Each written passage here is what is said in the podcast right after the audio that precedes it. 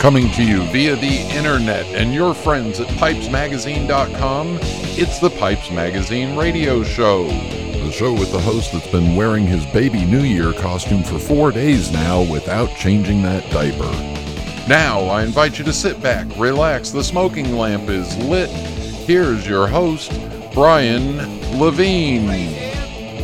Welcome, welcome, welcome to the Pipes Magazine radio show. Yes, the sometimes irreverent, sometimes educational, but always entertaining weekly pipe smoking broadcast. And I'm your host, Brian Levine.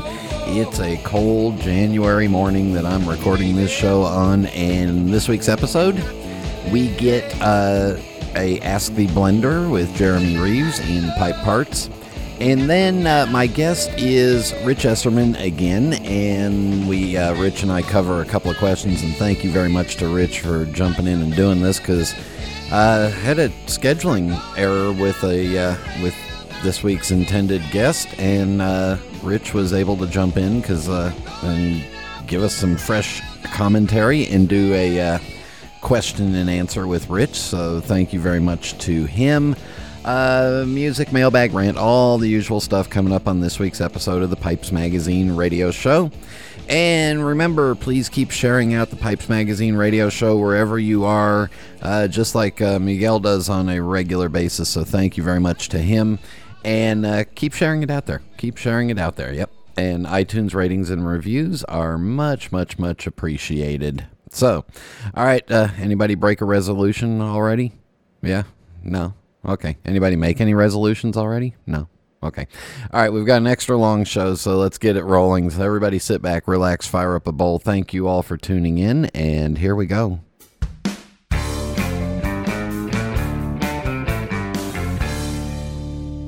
There's nothing quite like hunting at dawn or smoking my genuine Missouri Meerschaum corncob pipe, an American legend since 1869. It's the coolest, smoothest pipe I've ever owned. Check them out at corncobpipe.com.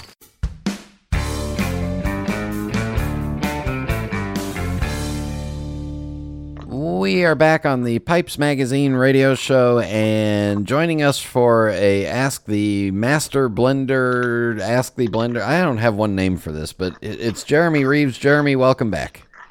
Oh, thank you so much. Happy to be here. All right, so Al asks, here's your questions. Uh, part one. I was gifted some whole tobacco leaves from Kentucky. They are hung dry, not smoky, and I'm 100% positive they are not cased. Not sure of the leaf type though. What would you recommend for the do it yourselfer to go about rehydrating and casing? Also, what ratio of sugar and or honey or pectin to distilled water for the casing would you suggest? Wow, there is a lot of I don't know in there, but go ahead. Okay.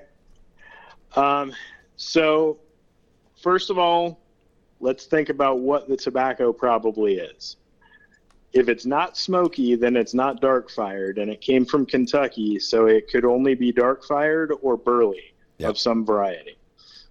Um, there's really not any other kind of leaf that is grown in Kentucky, uh, unless you got this from a from a home grower, in which case that that could be any kind of tobacco, but if it was more than first generation, it's still going to be more like burley than it is anything else because that's just what grows there.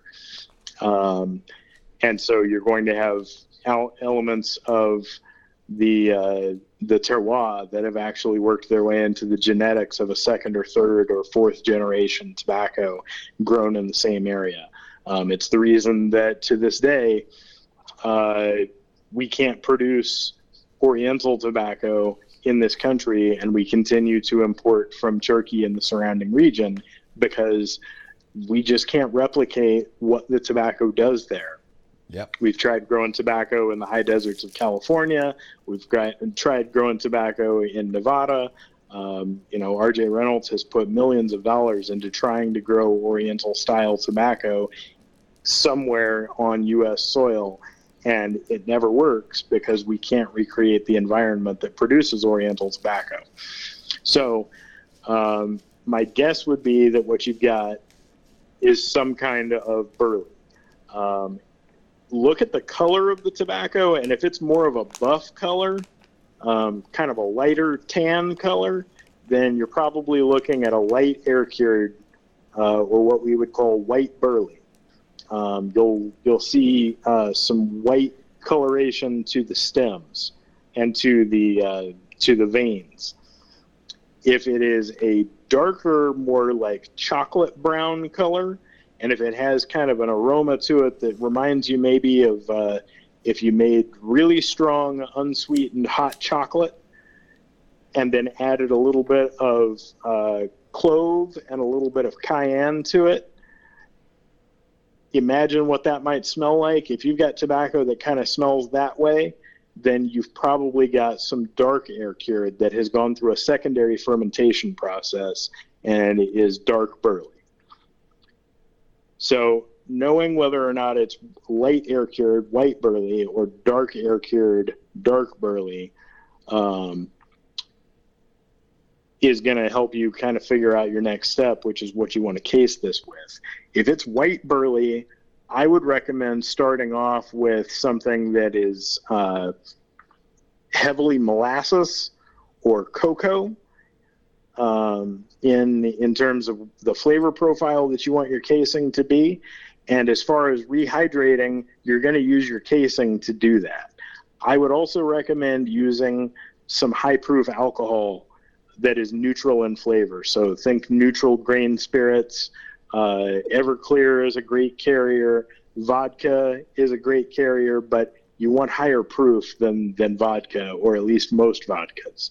Um, if you can get a hundred proof vodka, that'll do you a little better. The higher proof just helps things to to penetrate deep into the leaf and leave the flavor behind quickly because the alcohol is going to penetrate deeply because the molecule is smaller than water and able to uh, adhere to the molecules of the tobacco um, more quickly, but then it's also going to dry off more quickly. And so you'll have less time just waiting for the tobacco to dry back down than you will if you just use distilled water. Um, so using distilled water works but you're not going to get the kind of flavor penetration that you want, and you're not going to get the kind of dry time that you actually want. If you want to case this properly, you want to use a high proof alcohol as your carrier. Um, and then I would look to things like molasses or things like cocoa.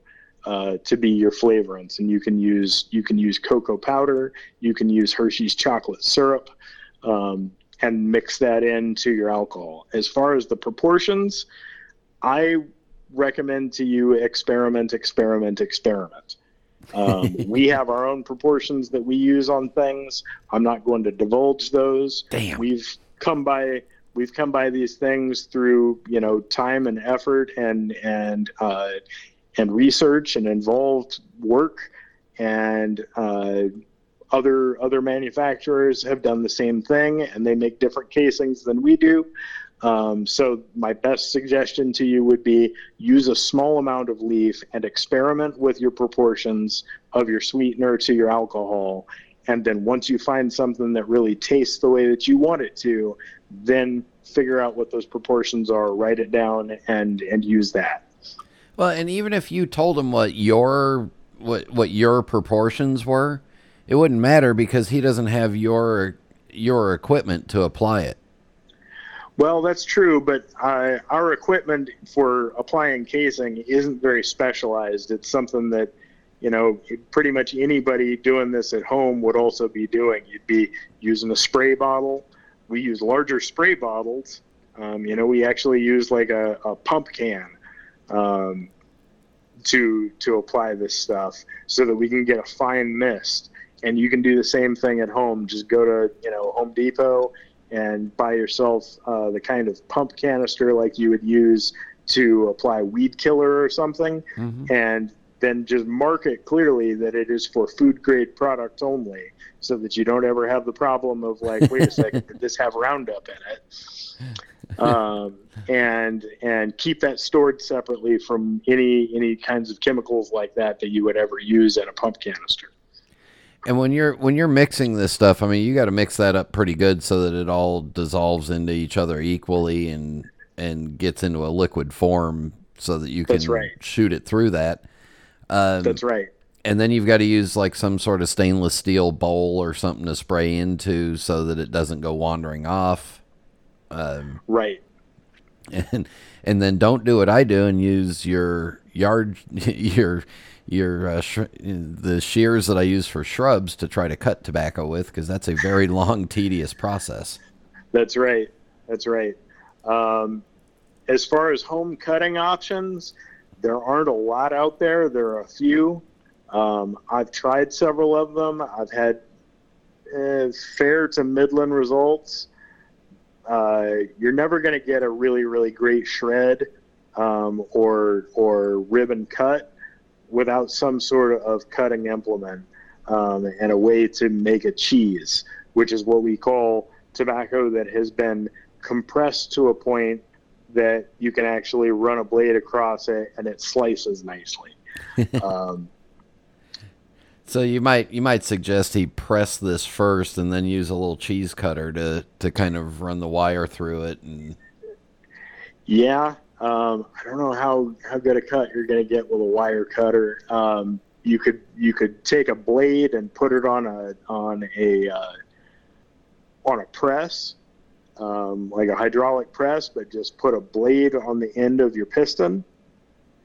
Um, that can that can work. It's slow, Yeah. um, but that way you'd be able to you know bring the blade down, make your cut, raise it, move the block of tobacco a little bit, and bring it back down again and cut again. Um, there aren't a lot of really great cutting options for the home blender. Yeah, do not try the uh, the twenty dollar coffee blender or coffee grinder because all that really does is just it works great if it's already cut and you want to cut it up even finer, but it'll clump. and it'll That's right. And then you have one coffee grinder that is just for tobacco, which I do. Um, Yep. yeah, or the other option is just a cutting board, and you just sit there with a with a really good knife and go at it very slowly and tediously until you cut it. But you've got to make sure and get the casing right first. That's right. I think that's a perfect place to uh, to end that question because Uh, now I'm picturing people without fingers and wives that are mad about them using spray bottles and their cutting boards and stuff. So I, I'm just imagining my wife mad at me for that. So so there you go, Jeremy. Thank you again, Oh, thank you so much. Happy to be here. and we'll be back in just a minute. This is Internet Radio. A Savinelli pipe is a testament to a long legacy, fortified by well worn hands and destined to be enjoyed for generations. For over 150 years, Savinelli has been dedicated to sourcing the world's finest briar, committed to pushing the boundaries of pipe design, and devoted to the tradition of Italian pipe making. Savinelli is more than a mark. They're a way to help you make your mark, and like you, there can only be one Savinelli. We are back on the Pipes Magazine radio show, and joining us again is uh, the big guy himself, Richard Esserman. Rich, I'm glad they didn't shorten your name to Dick, because then you'd be the big pipe guy anyway. Um, Rich, welcome back to the show. Hey, you know, Brian, the, that nickname, by the way, I was was when I was a kid growing up. That was an in name to be called.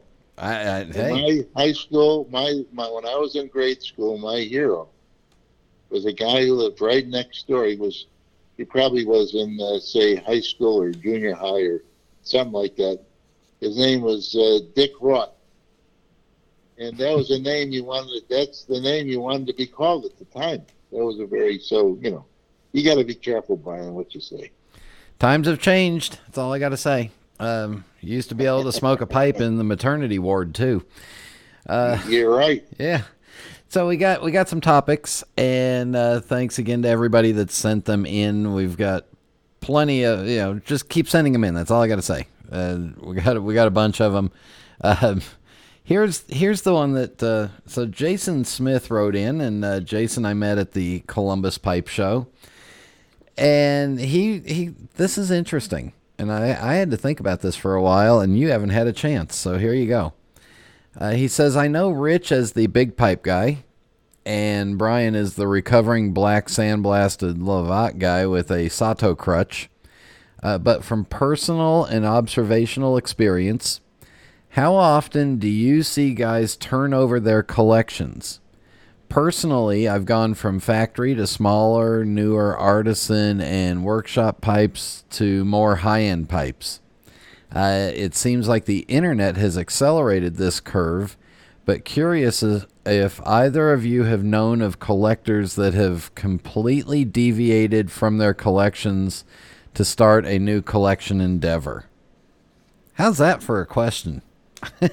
wow, that's actually a great question. Yeah. Because it's something that's always on the minds of many people that I talk to. Yeah. a lot, a lot has to do with, and we were just talking about this uh, before the uh, we got on the show. Um, a lot of a lot of this has to do with with um, you know things change, mm-hmm. things change, and so for instance, when I think back, I, I, I know a fellow now who is um, he's really into pipes. He's been into pipes for about five or six years, and he makes a fairly good living, so he's able to get a lot of different pipes. So he has a lot of different makers. And, you know, he's gotten rid of some pipes and he's always trying new stuff out. Uh, and I, and I, you know, I told him, I said, that's a great thing to do at this stage of your of the game, to, to really look for different things and try different things, because you don't know. I mean, it took me a number of years before I started to figure out. I mean, I always knew I liked bigger pipes, but what bigger pipes? Which brands did I like? What what didn't I like? And you got to experiment around. And I, I will say, even now, I know people that uh, have, changed their collections over. They've been smoking for 30, 35 years, and all of a sudden one day they wake up and they say, I want to do something else. I mean, my great friend who's on with us, Ed Lehman, he and I collected the almost identical brands for many years Savinelli autographs. We're talking about now, going back 40 years, and other and other and other pipes. And then one day, well, he said to me, "Rich, you know what? I'm going to start collecting Dunhills." he said, "You know, if you can't change in your hobby what you want to do, what's the point of it?" And he's absolutely correct. Yeah. What's the point? And so you can do whatever you wish. I mean, and I and again, you're going to find out as you as you go along that pipes that you were the best pipe that ever lived. Sometimes they just lose interest. Now I have friends who don't like to really sell their pipes. They have a lot of pipes, and they just keep them. For some reason, they don't have the they don't they don't do it. They don't sell it. It bothers them to like sell their pipes. Um, but me, on the other hand, I look at it this way: there are certain pieces that come along that you know I may need the money or whatever it is, or they or they're much better than the piece that I have. Right. And you know what? I don't want that other piece now. I got a much better piece. So it's a it's a common thing. Again, it's all about your mindset. If you're comfortable saying, you know what, these old pieces they're not for me anymore, just get rid of them. See if you can sell them. See if you can turn them around. You sell them to a dealer. You sell them to a a, a uh, whatever you know friends. You go to pipe shows. You put them on the table and then you use that money to buy new stuff because really to me about pipe collecting it's all about how much emotional value does the pipe have for you. It's the emotional value. If i look at a piece and it could be the greatest piece and i don't really want to smoke it anymore why should i have it in my collection? I think that's the approach that a lot of people take and i have a lot of friends who do that. Yeah, and I and I think the other thing that Jason talked about in there is his his journey as you know somebody who's been who's newer newer than both of us uh, is is it's almost a standard. Um, it, it's kind of a standard collector's journey where when you get into a, I, you know, I, I know some people that hate when I call this a hobby. You know, they want to call it a lifestyle. When you get into pipe smoking, when you first start out, the first thing out of the gate is not going to be a high end pipe you know, we all are, you know, we all started off somewhere. The lucky ones started off with Savinelli, Peterson, Dunhill, Castello. The rest of us started off below that. Um, but those that really catch, you know, that it really catches on to, I think we all end up at some point wanting to move up from where we started.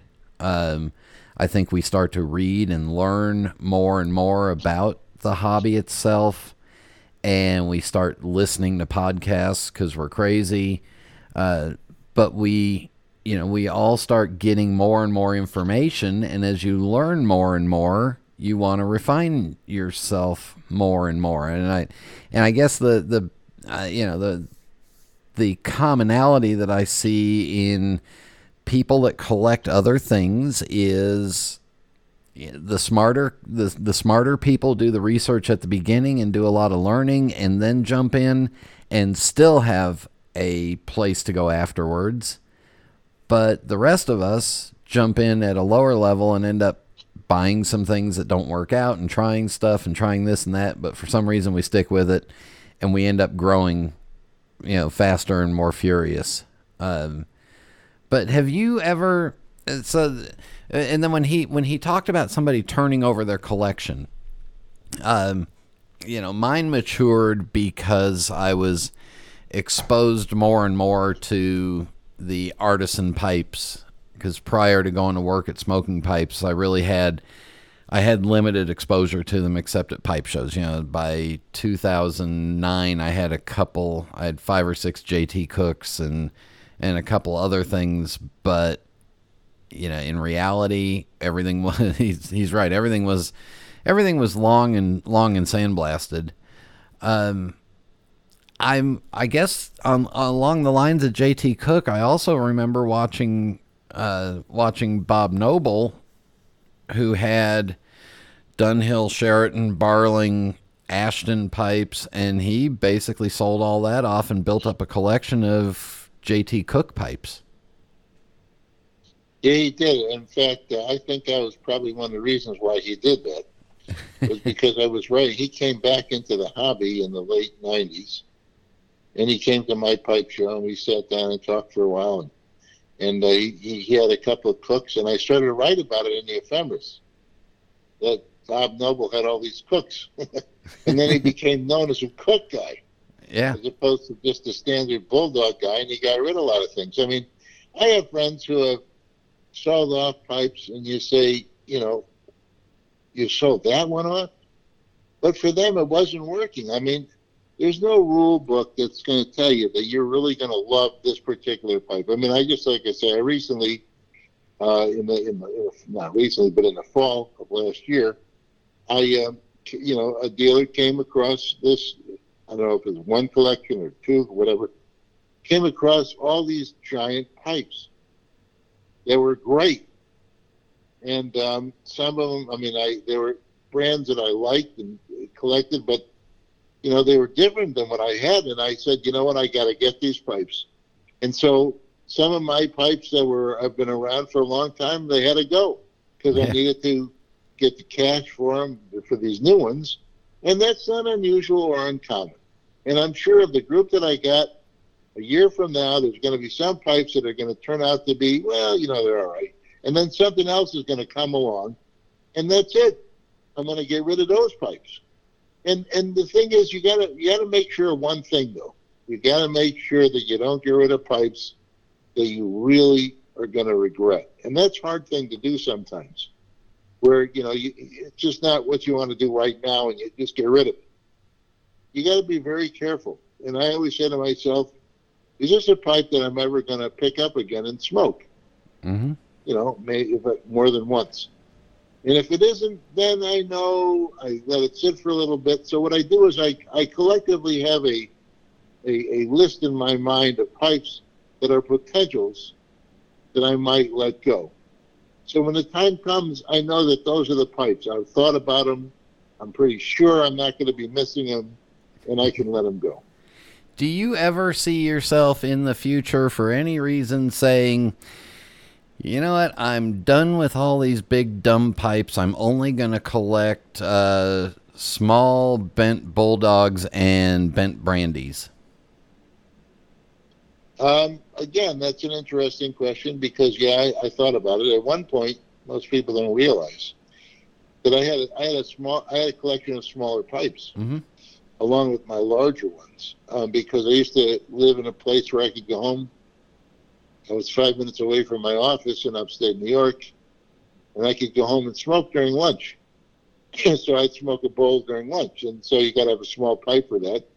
And I'm a fast smoker, and I loved them. My favorite one was a Dunhill DR one star bent Rhodesian. That was beautiful. Oh man. And and uh, I got rid of them when I moved because when I moved down to to um, this area here in New Jersey near New York City, um, I couldn't smoke during lunch. I had no need for any of these smaller pipes, and so they they went, and I just found myself smoking in the evenings when I came home from work. So I wanted to have a bigger uh, a bigger bowl to smoke, and you know that's that's what that's what I enjoyed. So, but uh, could I see myself going back? Um, probably not, because you know I'm in a nice rhythm here where I like to smoke and really enjoy the taste of the tobacco. If I smoke too many times during the day, my tongue, I can feel it on my tongue. You know, losing losing the taste. It's like I remember um, the guy we know, Fred Hanna Yep. who was a wine taster or whatever it was, he said, you know, there's a certain point in the wine tasting where you can't taste the wine anymore because you're tasting so much.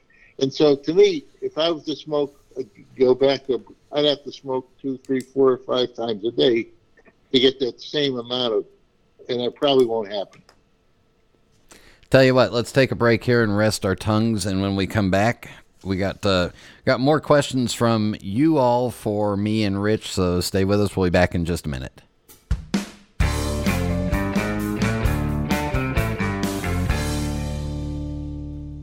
I'm Jeremy Reeves, head blender of Cornell and Diehl Pipe Tobacco Company. Since 1990, Cornell and Diehl has been producing high-quality pipe tobacco, expertly blended by hand using time-honored methods, unique recipes, and no small amount of innovation. One example of such innovation is our bestseller Autumn Evening. We start with whole leaf red Virginia and strip the stems by hand. The tobacco is then cut into ribbons and cooked for two days according to our unique recipe to create our special red Virginia Cavendish. Then we infuse the tobacco while it's still hot with our secret flavoring to achieve the sublime sweetness, deep flavor, and delightful aroma that makes Autumn evenings so well loved by our loyal customers and everyone around them as they enjoy this very special blend. Cornell and Diehl Pipe Tobacco Company. It's a labor of love. Contact your local or online retailer for information.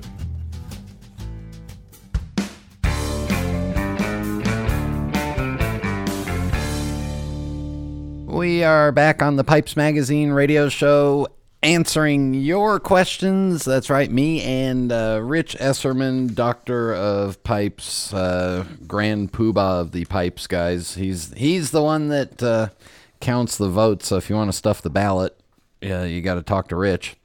Um, Rich, here's a uh, here's a question for you. Uh, so Chris writes in. Uh, he's uh, I've been buying a lot of tobacco, but do not get to smoke very often. Almost everything is still sealed in the tin. Is there a point in time where I should consider selling or giving them away so they do not go bad? Uh, and- yeah. And then he says, Thank you very much. And uh, thank you for hosting such a fine podcast. So he's easily pleased. But, um, all right. Yeah. And I'll, I'll jump in on this first and say, well, first of all, there's not there's not enough information here quite for us to really determine this. Uh, but if they're aromatics or you know tobaccos that lend towards a flavoring, um, you know you don't want to age them for too long. But let's just assume that they're non-aromatics. So you, you want to take a shot at answering it for him? Yeah, I mean, I would say, well, I want to just go back to the aromatics piece. I there was one tobacco that I that I liked, still like. It's an old Ashton tobacco. It's like twenty something years old now. It's Ashton Type Two, and it's a it's a it's a it's an English mixture, but they somehow mixed in orange, orange flavor. You'd say, what the hell is it? But for some reason, it just appealed to me, and I and I use it. But as the years have gone by, that orange has sort of almost disappeared. You Yeah. can sort of smell it when you open it up, but you know you can't really you, you don't taste anything now. And, and so you so again, with if it's aromatics, uh, I would say to you, give them to your friends. You know, or try to sell them if there's a new pipe show or something around. Try to sell it. But if not, if it's a regular, if it's a straight Virginia or Virginia Perique, or an English mixture or Balkan mixture, or whatever you want to call them, um, then you could keep them, assuming that you are keeping them in a place where, you know, temperature doesn't fluctuate to go to 100 and go down to zero, and maybe the seals will pop. As long as the seals are good, you can keep that tobacco for for a long time. And it's weird because I have I have many old uh, Dunhill tobaccos from the 70s, and I had one from the 60s. But for the most part, the seals have held, which I'm sure would surprise everybody who made that particular tobacco. that after 60 years, the tobacco seal would hold. But once the tobacco seal breaks, it doesn't matter because it's going to go bad. Um, but but you should keep them. I mean, if they're if they're regular, if they're uh, straight for straight up tobaccos with very little flavoring or no flavoring, they don't go bad. With your 1980s, 1990s Dunhills and all the Balkan Sasieni or Balkan Sobranie stuff, yeah, the stuff in the flat round cans that's just um, that's just vacuum sealed. Do you do anything special to those tins to help keep them sealed? Do you? Uh, I I know some people that use uh, food saver bags and vacuum seal that over the tins. Yeah, I I use a little I use a little bit of. Uh, of saran wrap or you know plastic wrap to just overwrap them. Do you do anything to yours? Uh, no, I don't. I, I keep them upstairs. I have them in bins, and um, they're they're like uh, at the house temperature. And I I unfortunately uh, had a bunch, um, and I bought them from one guy, and they're all from the same batch of uh, old Dunhills, and I would say about five or six of the tops top. On this particular brand, it's the number ten, so uh, it's one of my favorites and they, they just and it's all with the same stamp. It's from over in Europe, and they just pop. I have other ones that are from the same period and earlier, and they they're good. They don't pop. They never pop. So you can't really. It, it's all about the seal, Yeah. and you can't do anything to protect the seal. You can put saran wrap. My opinion. You can put saran wrap around it, but if the seal goes, and I don't know what the seals were made of then then the tobacco, no matter what you do, is going to go. But what I try to do is when I pop it, though, I put the I put the when the tobacco get uh, the seal, the top is is you can lift it off. I try to keep the tobacco in a plastic bag. In in the I take the tin, put it in the plastic bag, because I want the tobacco to not disintegrate. Right. And what I do then is I take that and I talk to Mike McNeil about it, and he agrees with me. Um, that I mix it in with a with a with another tobacco that may be similar in taste. Mm-hmm. And that other tobacco, the oils in the other tobacco, which are good, then permeate. And and, and the other and the, the dry tobacco now becomes good, becomes better to smoke. It tastes good. It doesn't lose its flavor. Like if you try to rehydrate, I guarantee you one thing: the flavor, the tobacco may look good, but the flavor is not going to be there. Yeah. I inherited about uh, two pounds of 20 year old 5100 that somebody that you and I both know um, overpacked into jars and, and stoved it in aging. I, when I mean he overpacked it into jars, I mean he packed it so tight that it needed a ice pick to loosen up the top.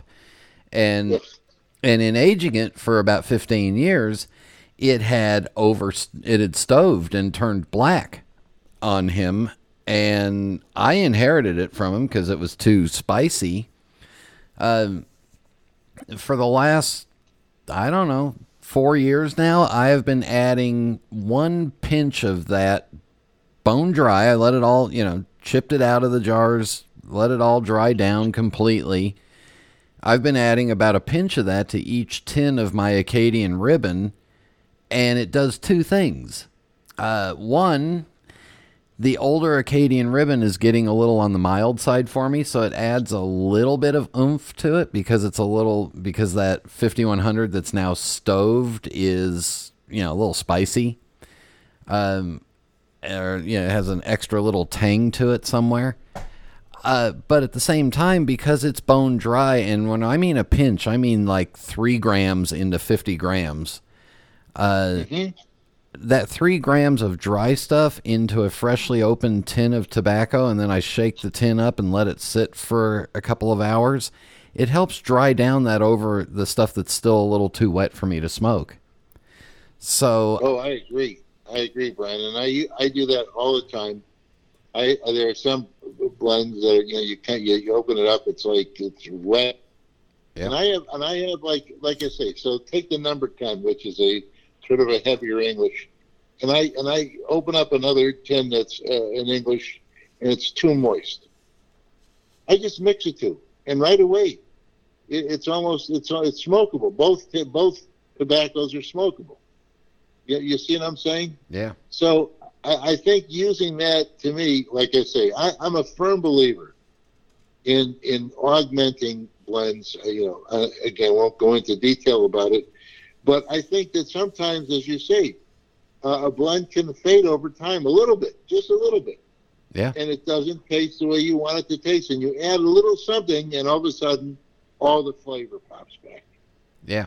And don't go into your blending of aged tobaccos or stuff because I'm just going to ridicule the crap out of you and it's going to give me a, it, it's going to crack a rib or something and I'm going to laugh. And, but yeah, so the, so the basic answer to, uh, know, here to Chris is no, hang on to those tobaccos, take good care of them, keep them somewhere where they're air conditioned and heated and keep an eye on them. You know, I'll every six months or so I'll go through all my tins and and see if anything see if anything's got a problem. I'll even go through my glass jars and make sure that the lids are tightened down still and see if there's any problems.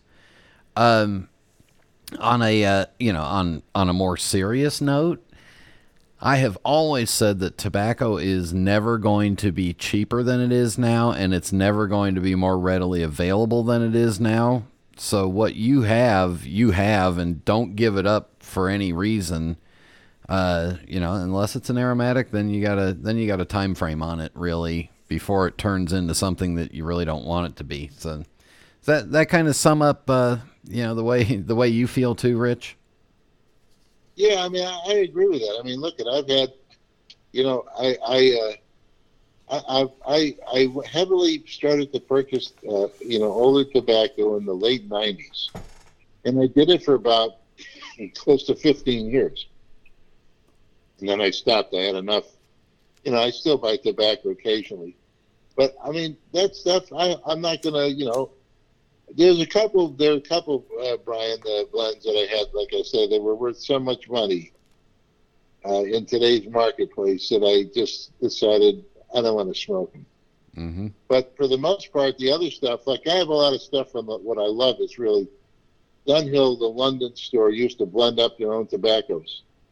And man, I tell you, some of the London store blends are just so terrific. And those those things, I, I'll you know, so I'll smoke them, never sell them, and they're just great. Yep. They, you know, they form the basis of, of what I smoke. All right, all right, let's jump on that because I don't think you and I, you and I have discussed this privately, but I don't think we've discussed this publicly. Um, you and I have both sent tins of tobacco off to Steve Fallon, and you know, on they go to wacky Waco, Texas, and then you know, sometime later, here comes a check. Uh, what is the process that goes what what's the process that goes through your head before you decide to send something off to uh, off to the world famous pipe stud Well, uh, good question. That's a that's a really good question. And um, you know, I've been I've been buying. I was buying a lot of stuff from Steve, and now I'm selling a lot of stuff to Steve. So he's getting me both ways. And um, you know that's why he's uh, that's why I'm his favorite customer now. um, and so, but the thing is, you see, you know, I I'll go through my tobacco, and what I'll do is like I have, I have, I still have a lot, a lot, a lot, a lot, a lot, a lot of McClelland tobaccos. So I'm not even going to go into the older Dunhills yet. And I said to myself, you know, the prices have come down, but at one point they were very high, and I said, you know, I mean, I, I have enough of, let's say, certain Virginias that people were dying to get. So I'd send that down to Steve. Mm-hmm. And and then there was some Dunhills. Like I found that of all the old Dunhills, for some reason the, the thing I like the least now, for some reason, don't ask me why, London mixture is not a favorite now. Hmm. But I love Dunhill Medium from the Murray days. I love them. So I said, you know what? I don't. I mean, if I smoke it, I smoke it. I'm going to send those down, and they got some good money for it. And then there were some other older tobaccos that, that came in a four ounce tin. And I said, you know what? I, the way I mix and smoke tobaccos, the four ounce tin, I prefer a, you know, a hundred, I mean, a, a 50 gram tin or, or a two ouncer. And some of them brought in some huge money. And so what I did was I kept that money and I didn't spend it, put it off to the side because I knew that I heard I heard that you know Castello was making a giant 65 bend for their pipe of the year thing, and I wanted to have money so that it, when I when I wanted to go and if I saw something really good, I could just buy it. Didn't have to worry about it. But my my whole theory is there are some tobaccos, like I say, the London mixtures, I'm not going to sell. I can get good money for them, 100 bucks a tin, 125 a tin. I'm not selling. Those are the things that I really, really like. Now, if I needed to come up with some big bucks, yes, I had a few tins of Balkan Sobranie White, four ounce, 100 grams, pop tops. Big money. I guess there are folks across the sea who like these kind of things. Mm-hmm. And Steve said, I said, Steve, what can, what can I get for this? He told me, and I said, okay. And I sent them down because to me, smoking the tobacco, once it's over with, it's over. You know, if it lasts me a month or whatever. But the money I can use and get a pipe that I really wanted.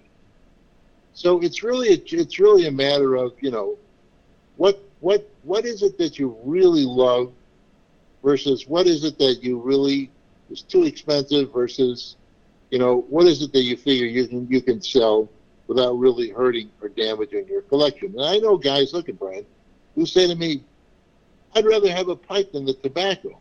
And I like the current tobaccos. And they have sent stuff down to Steve and they've gotten their money and they're happy. You yeah. know, they don't really care if it isn't a Dunhill from the 1970s or whatever. They don't, or 80s or 90s. They don't care. They like the current stuff. So for them, it's an easy choice.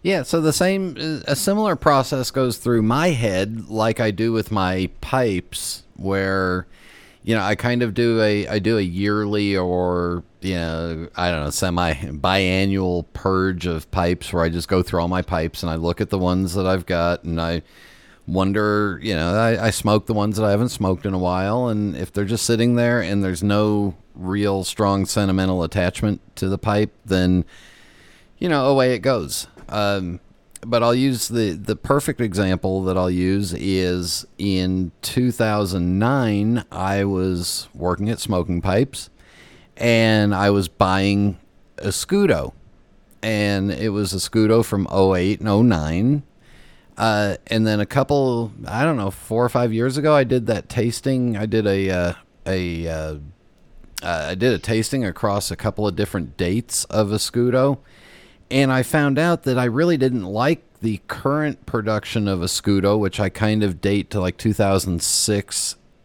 uh, till you know to now. I don't like that after it's been aged for about five years. It just doesn't. It doesn't have the perique in it that I'm sitting there craving. Uh, so I so I looked at it and I said, all right, you know, let me look at this stuff. I had about 25 tins or so, and I said, you know, let me try a tin. I opened it up, and sure enough, I was right. And then I reached out to to uh, the pipe stud and said, "What are these worth?" And I told him the dates on there, and he said, and I said, "All right, it'll be in the mail tomorrow." Um, then what I was able to do was turn around and buy some current production tobacco. So I averaged five 50 gram tins for each 50 gram tin of Escudo that I sent in. Well, maybe four. So I quadrupled my quantity of tobacco on what I had in Escudo. In Escudo, I ended up getting four times more in current production stuff and because I'm in the situation that I'm in, I'm able to let that stuff continue to age for a couple more years until I'm ready for it. Uh, so that was kind of a no brainer to me until it came to some of the really rare stuff that I have, like the white painted lid cans of Escudo that go back to A&C Peterson days. So 99, 2000, 2001. Um, you know, I I can't, I still can't part with the ones that I have. I don't have that many. Um, I can't part with them, even though I know what they're worth. Uh, there was some of the Christmas cheers that I was looking at that I said, why do I have these? It's, yeah, I didn't have a whole bunch. I had like one or two of most years. And I was looking at them going, I really don't need that many Virginias. So I was able to sell those and buy more Virginia Periques in current production. So, it for me it was a balancing process and a way to increase current you know, my current inventory and just let the stuff age. So that goes back to the question of you know, aging tobacco and yeah, I've got flat round tins that are just sitting in cabinets and in shelves and in boxes and they're all here in the air conditioned and heated room just sitting there waiting. Yeah, I mean, I, and the other thing is, you know, like I say, there's you know, I mean, I, I can sell more tobaccos, and eventually I'll probably sell a little more to different things as as time comes up. But you know, there's a, there's a few there's a few like uh, Sullivan's uh, OX, which is the original OX. That tobacco is a tobacco that I have a few tins left. I can get a lot of money for them. I don't mix them. They're oh, my boy. favorite of all the tobaccos, I don't blend them with anything. I just smoke them straight. Wow. And I and I and and the thing is, I should I you know should I look? What am I going to do with the money? That's like sometimes you know, uh, I I I have a say a pipe that's a valuable pipe. Someone says to me, "Oh, you know, you should sell that. You can make a lot of money. You paid X dollars. It's worth a million dollars." But then, what am I going to do with the money? Mm-hmm. I'm going to be looking for another pipe just like the one I sold. You know, so so what I'm trying to say is the same thing with the tobacco. It's that same principle. Yep. If you think you're going to miss the tobacco, you know, don't sell it. Don't sell it. But I, like I say, a lot of guys, and and people who are younger guys who have been in just in the hobby for five, ten years are always asking me, "Are the new tobaccos as good as the old tobaccos?" And all this, and I just, when I started, you could basically buy, you know, any any any great tobacco you wanted. You just walk into a store and there it was, dollar ninety eight. You know, two fifty for a big tin. Maybe an eight ouncer was like four bucks. You know, it was tobacco. You know, and there was other older tobaccos that I couldn't get because they didn't exist, like Shell mixture. Daniel Shell was a beautiful Virginia it wasn't made, being made. So I, I'm sure that even in the 1970s, when I was buying great stuff, I missed a lot of things, you know. But there was tobacco, and then things changed. And you know, I remember my friend John Loring, you know, talking about how we were the the big shock after 1980 when you went to buy a tin of Dunhills, and it's changed dramatically from the from the before when Murray's took it over. No one liked it. And now I have a lot of Murray's tobaccos. I love them. I think they're great, you know. The same thing with some of the Dunhill, the newer Dunhill tobaccos They're now Petersons, you know. Yeah. It's a, so it's really it's it's a, it's really a perspective type of thing, in my opinion. Our our mutual friend Mike Butera could not stand the A&C Peterson Escudo, and he had a whole bunch of Cope's Escudo, and yeah, he ended up giving me a tin of Cope's Escudo to try, and I was like, well, that's nice, but it's not what I was used to. Um, right. One one quick question, and then I'll let you go. And this is again from Jason, uh, and I don't know if this is quick, but try to do it quick. Uh, what do you think the current state of affairs of pipe shows are, in particular Chicago and Vegas? As you know, I attended the NASPC show in 2021 as my first show, and I loved it. I understand the difficulties involved in hosting shows, but if not much changes about the world in the next six months, will there be a Chicago or Vegas show in 2022? Can you have a group of people together smoking, and will overseas carvers be involved?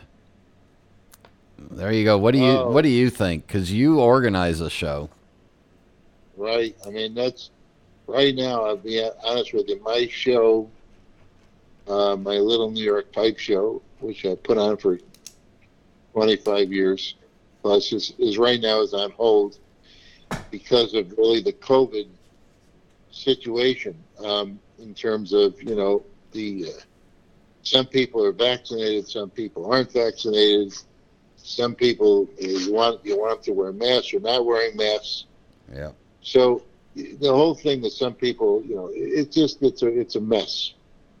Um, I know that that's the reason why there were rules and regs, and I know that's the reason why Las Vegas was not, um, you know, put on because there was too much uncertainty Yeah. at the time when you really had to make the final decision. I know that for a fact. I talked to one of the promoters of the show, and the main promoter. That was his big reason for not wanting to do it, and I can understand it.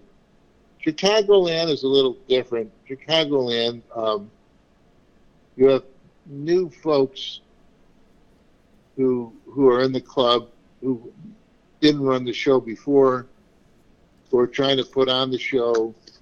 Um, I'm not sure of all the all the things involved in terms of the new Chicagoland.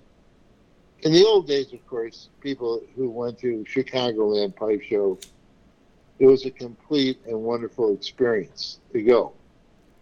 It was put on by Frank Burla initially, and then and then the other folks began to take it over. Craig Cobine, and um, but then you know Chicagoland was was attached to Pheasant Run. When you think of Chicagoland, you thought of Pheasant Run. You didn't. When you say you're going to Chicagoland, you didn't say well where. Yeah. and Pheasant Run, of course, closed down. They went out of business. Yeah. And so they have to have a new hotel, and they got to have different rules, and they're and they're smoking in the tent only, and there's no smoking in any room at all, and and so on. So it's a it's a different. It'll be a different experience. I know that they try to do it the first year when COVID hit, uh, 2020, and what happened is the hotel. Um, there was regs for the county, and the hotel really didn't want to hold it. So they, they the ordinance for the particular town, they got it. So you couldn't have any any kind of large things until after the pipe show. They actually put the date in as May 5th, and of course the pipe show is being held May 3rd and 4th, which basically ended that. And then they try to do it again next last year and this year. I think they're trying to do it. I don't know the status of it. I think things really need to sort of settle down. I know. Look, it it depends on your risk profile. Yeah. I mean, you know, it really does. If you, if you, like for me, I run the little show. My partner and I, Sam Burnett, no longer with us, used to run the show, and it's just us. Mm-hmm. You know, it, it- there's no like, well, big thing behind us and whatever it is, and you got to ask yourself, you know, it, does it make sense to do it? I'm still up in the air about it. I know that my wife, to be frank with you, doesn't particularly want me to do it because again she has a compromised immune system. And um, you know so do i want to have a pipe show and then all of a sudden i come home with something and then she's got something? So it's that kind of attitude that people have in general. So there's some people who are just going to say we're doing it no matter what doesn't matter and others not. So that that's a very very hard question. Assuming that we get let's say let's say they, they're developing these new kits i don't want to get into it very much, but just to say you could take like a flu shot, or I mean not a flu shot, but you could take some kind of pill at home, to to uh, to help you get over it. Things might change, but until there's more certainty, I think pipe shows are going to be hit and miss. To be frank with you. Yeah, and at the time we're recording this, it's early January, and the other thing that you got to remember with these pipe shows is somebody's signing these contracts with the hotels and with all the with all the stuff that goes on and somebody's on the hook for money. And you know these these things aren't cheap to put on and you know I guess the you know the the best thing to do is just kind of play it by ear and wait and see. And whatever shows we do have it depends on whether or not you want to go and you have to make your own personal decision for that yep I, I agree with that you know and the thing is though there's still a lot of activity online and there's a lot of activity you know with the with the updates so you can still buy good pipes good tobaccos even though we're not at pipe shows, I, I, I love to meet up with my friends and meet new people at pipe shows. That's, again, I can go on for an hour about pipe shows because they're just wonderful places to be at. Yep. You know, you're with your, you're with your old friends, new friends, just people walking around and everybody's interested in pipes and tobaccos and whatever. Smoke a cigar every now and then. You know, that kind of thing. It, it, you, you can't, you, there's no other atmosphere that you're going to find that in. So that that's the unless you have a, you, you might even have a I would say take a look to see if you have a pipe club in your area who is meeting. I know some of the pipe clubs have started to meet again. Yeah. It's also it's not a pipe show, but still you're with buddies. You can talk about pipes, maybe do some swapping, trading, whatever it is, smoke a bowl. So you know there are alternatives. And there's always this little podcast. And uh, Rich, thanks for coming on. Thanks for doing this. Happy New Year.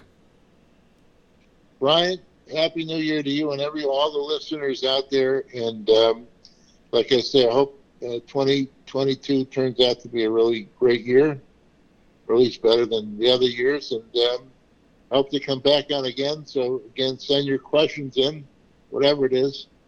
You know, I thought you were going to ask me some uh, some uh, uh, questions about about other things, like like you know. But I but I, I guess not. These uh, actually, I, I enjoyed this very much. Yeah, so no, nobody wants your nobody wants your personal grooming, hy, your personal grooming and hygiene routine, and we don't want to take oh, fashion man. advice from you. I figure, look at they look at me and they, they see my shot and they say, "That guy is so handsome." You know, it wouldn't matter what he said. on that uh, on that note, thanks, Rich. We'll be back in just a minute. Have a look in your tobacco cellar. What do you see?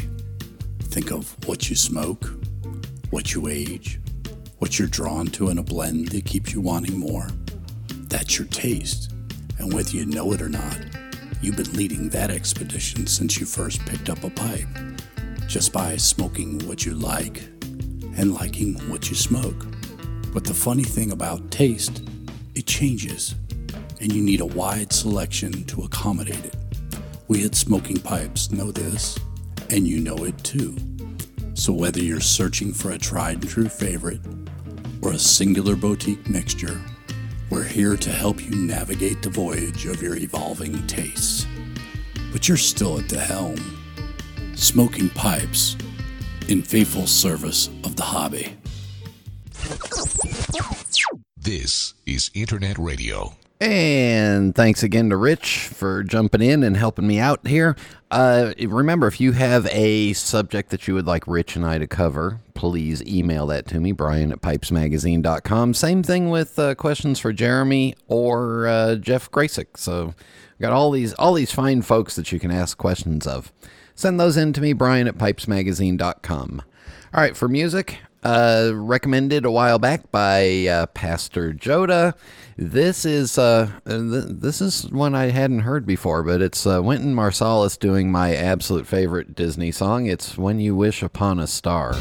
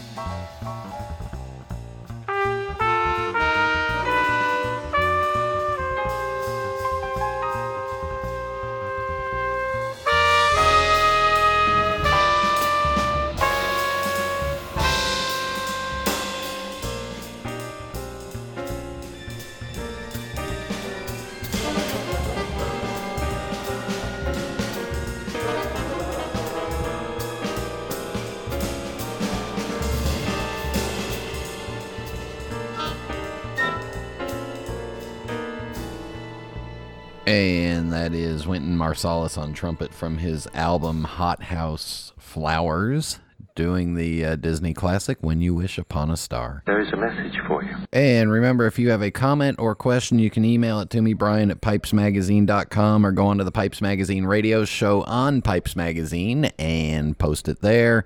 Uh, going back to last week's show, Dino says, I've heard Rich talk about big, big pipes before, but your conversation put this all nicely into perspective. Good job. Your conversations with Rich are always a treat. I look forward to many more. I'm so glad you mitigated that uh, carol from Bad Religion with one of my favorite Christmas performances. That's how you rock Christmas. Uh, for a guy who assembles a very entertaining show each week, I'm shocked, shocked that you are averse to assembling things. Thank you for going against your aversions to provide us with this wonderful construction. Happy New Year to you, your family, and all your listeners, Dino. Thanks, Dino. Yeah, I'll, I'll keep cons- I'll keep constructing and assembling. Uh, don't mind. I don't mind doing the show. Not so much Legos or IKEA. Uh, Casey Ghost says, and uh, welcome back, Dan. Uh, another enjoyable show. Dan Tobacco's Hamborger Veermaster, sounded interesting, but we won't be seeing it anytime soon. Uh, you and Rich's conversations get better every time. Very enjoyable and totally informative. Now, the music. I'm writing this several days afterwards, so I may be wrong on which one was which, but as I recall, the first one was tolerable, the second one was not. Uh, one can only guess which one was tolerable and which one was not, but uh, good to have you back. Uh, and then uh, catching up, Al writes, uh, I really enjoyed uh, episode 484. In fact, I'm listening to it for the third time. I especially enjoyed Jeremy's explanation of sugar levels in tobacco while growing and curing it, sandy soil, watering temps during the cure, etc. I'm only back to episode 378, so maybe you have already had a master home gardener on, but if not, it's an idea for content. DIY growing and curing pipe tobacco. Cheers, Al. Uh, Al, I'm working on something for that because that's been a question that's come up a couple times recently, and um, I'm, I'm working on an idea for that if we can legally do it. All right, again, comments, questions, email me, Brian at pipesmagazine.com, and uh, rant time's coming up next.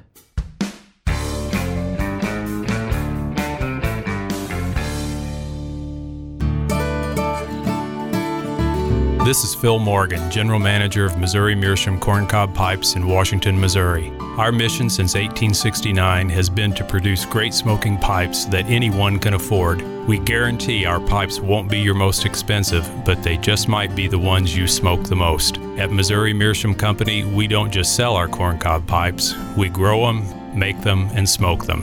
Missouri Meerschaum, Washington, Missouri, since 1869.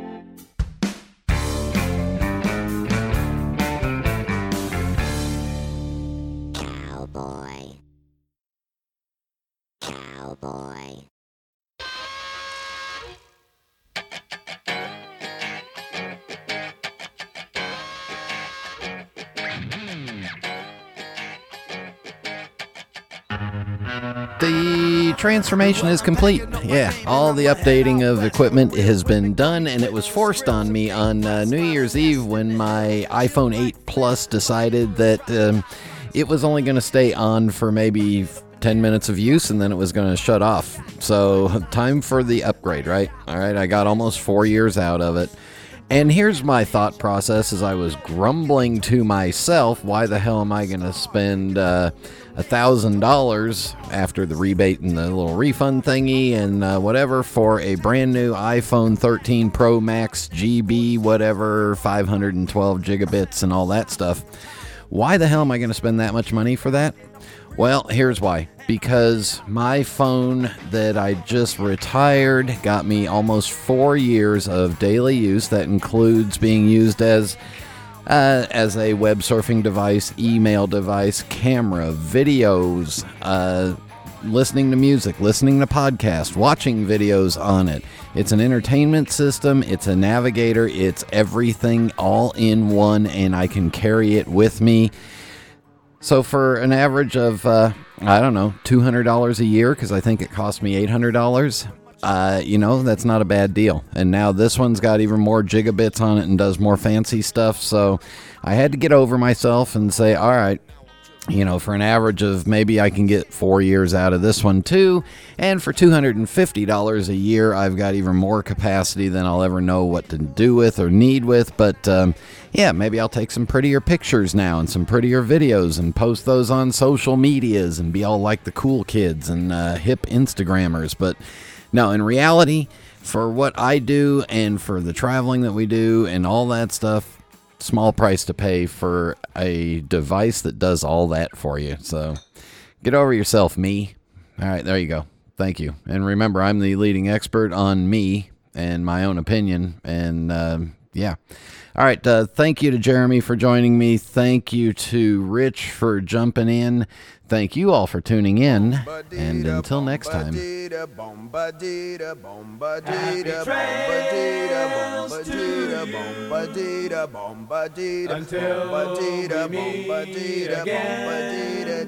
Happy trails to you. Keep smiling until then. Who cares about the clouds when we're together? Just sing a song and think about sunny weather.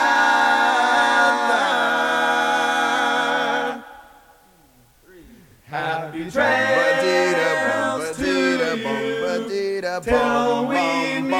meet